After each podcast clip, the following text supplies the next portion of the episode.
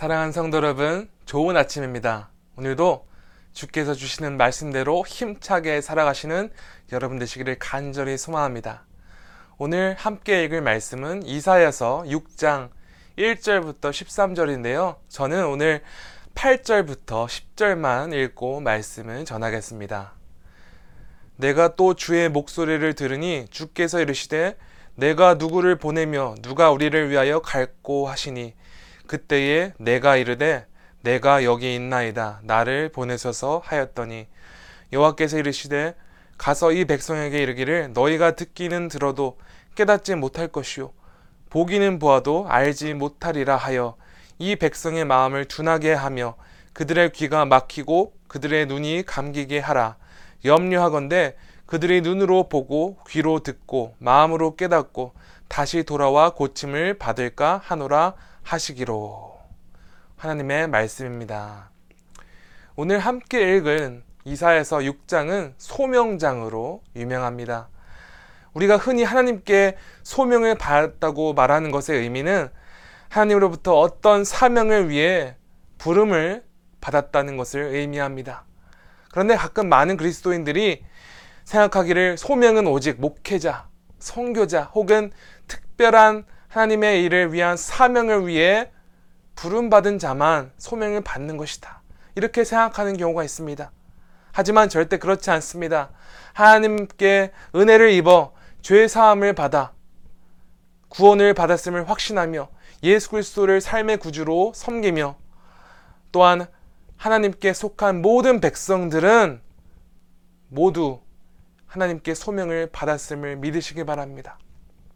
모든 그리스도인이 하나님 나라를 위해 부름받았다는 사실은 초대교회를 보면 더욱 자세히 알 수 있습니다.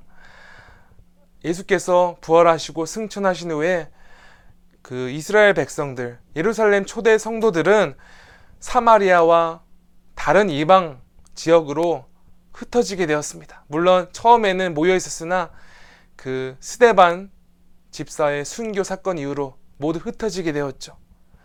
그리고 그리스도인들은 여러 지역에 두루 다니며 복음의 씨앗을 뿌리게 되었습니다.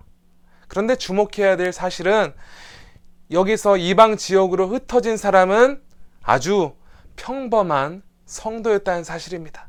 흩어진 이들이 전한 복음으로 인하여 안디옥 교회 같은 교회가 세워졌으며 온 세계로 그리스도의 이름이 전파되었다는 것이죠. 물론 사도 바울 같이 훌륭한 복음 전도자도 있었지만 하나님께서는 무명의 성도, 무명의 일꾼을 부르셔서 하나님의 일을 이루신다는 것을 우리는 기억해야 합니다. 다시 오늘 본문으로 돌아가 볼까요? 오늘 본문은 이사야가 하나님의 말씀을 이스라엘에게 전하는 사명을 위해 하나님께 부름을 받는 말씀이 기록되어 있습니다. 성경은 하나님께서 이사야를 선지자로 부르기 전에 그가 어떤 사람이었는지, 주변 사람들에게 어떤 평가를 받았으며, 또한 하나님을 얼마나 성실하게 섬겼는지 성경은 기록하고 있지 않습니다. 그러므로 우리는 그가 어떤 사람이었는지 정확히 알 수 없겠죠. 하지만 오늘 본문 말씀을 통해서 우리는 이사야가 어떤 자세와 태도로 하나님께 소명을 받았는지 알 수 있습니다.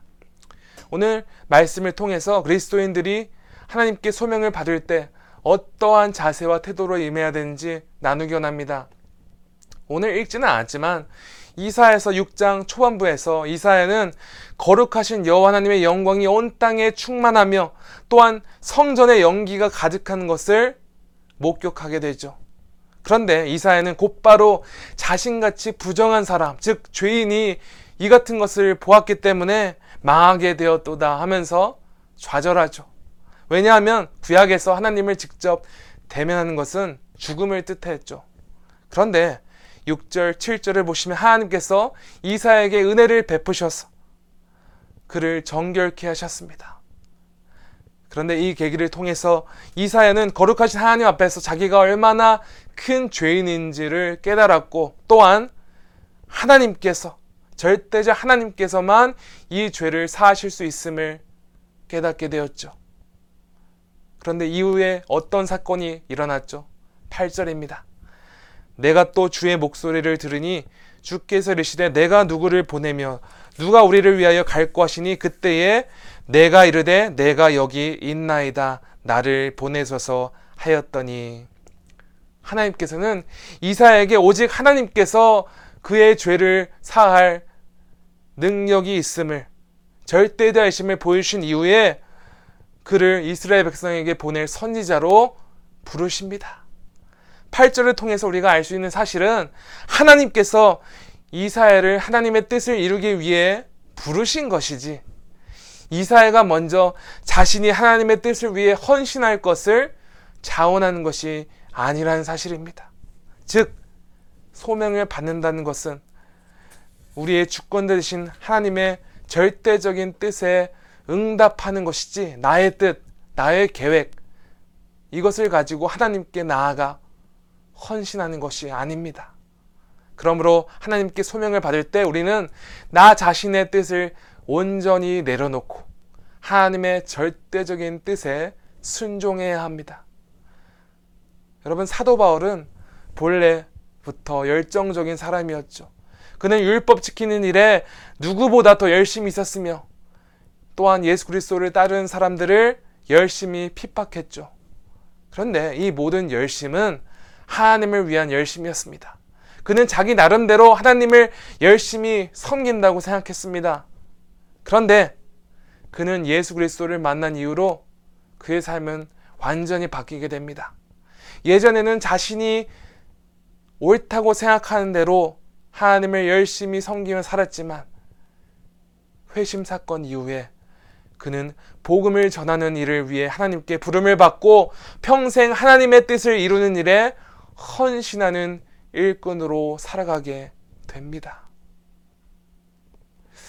오늘 말씀을 묵상하다 보니까 제가 하나님께 목회적 소명을 받은 때가 생각이 났습니다.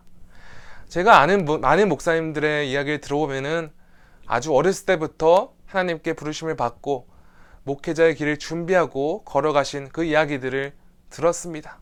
그런데 저 같은 경우는 대학교 3학년이 될 때까지 목회자가 될 것이라고 생각해 본 적도 없고 그 길을 준비하지도 않았습니다. 그런데 제가 3학년 때 잠시 대학을 휴학하고 어느 선교단체에서 운영하는 선교 프로그램에 훈련 프로그램에 참석하게 되었습니다. 어, 제가 그 훈련에 참석하게 된 동기는 딱 한 가지였습니다. 제가 공부하는 전공을 가지고 제가 아는 지식을 가지고 제 능력을 가지고 하나님께 어떤 쓰임을 받을 수 있을까? 하나님 나라를 위해서 제가 무엇을 할 수 있습니까? 이게 제 기도 제목이었습니다. 그런데 성교 훈련이 시작되자마자 하나님께서는 제게 이렇게 말씀하셨습니다. 대선아, 너의 생각, 너의 계획, 너의 뜻, 먼저 모두 내려놓아라. 그런데 제 계획과 생각과 뜻을 내려놓는다는 것은 참으로 어려웠습니다. 하지만 하나님께서는 약 한 달 동안 제가 하나님의 말씀대로 저의 뜻과 계획과 생각을 내려놓는 훈련을 하게 하셨습니다. 그런데 그 첫 한 달의 시간은 제가 평생 모태 신앙을 했음에도 불구하고 경험하지 못했던 하나님의 사랑과 은혜를 경험하는 평생 잊지 못할 순간이었습니다. 훈련 시작할 때만 해도 제 기도 제목은 나의 경험과 지식과 계획을 가지고 하나님을 어떻게 섬겨야 합니까? 이것이었는데요. 점점 제 기도 제목은 이렇게 변해갔습니다. 매일 매 순간 하나님을 더욱 알기를 원하고 하나님의 은혜를 더욱 사모하기 원합니다. 그렇게 한 달이 지나고 어느 저녁 모두 함께 모여 예배하는 시간에 하나님께서는 제게 사도행전 1장 8절을 주시면서 이렇게 말씀하셨습니다.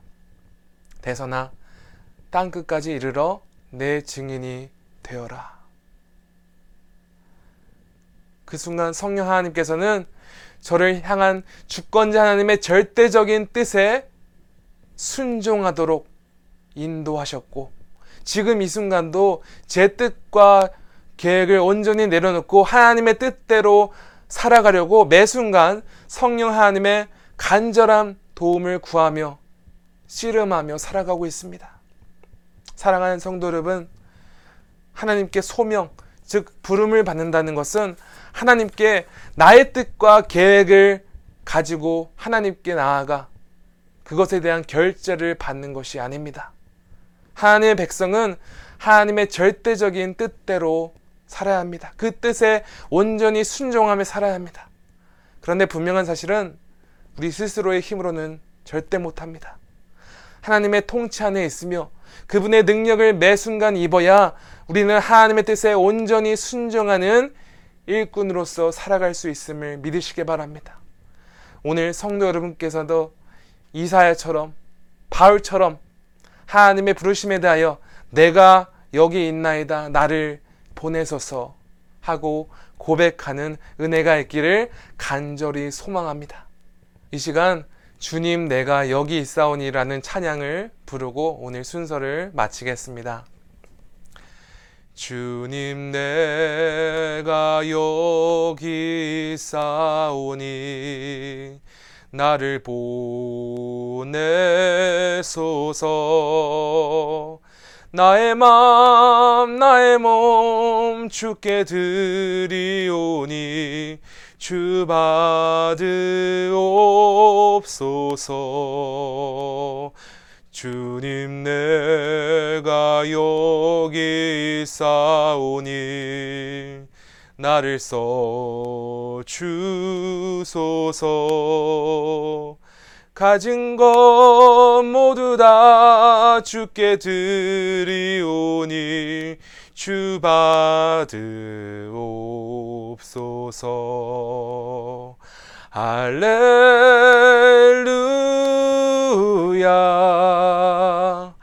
할렐루야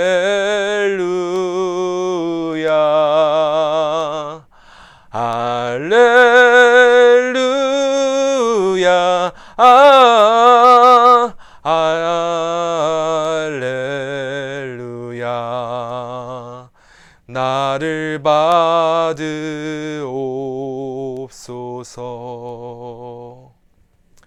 하나님 아버지 그렇습니다 주님 이사야가 자신이 죄인임을 깨달아 하나님의 부르심에 네 제가 하나님의 뜻대로 나아가겠습니다. 제가 하나님의 부르심에 순종하며 나아가겠습니다. 하고 말한 것처럼 주님, 오늘 이 말씀을 듣는 모든 지구촌 성도들 가운데 그 동일한 은혜가 있게 하여 주시옵소서.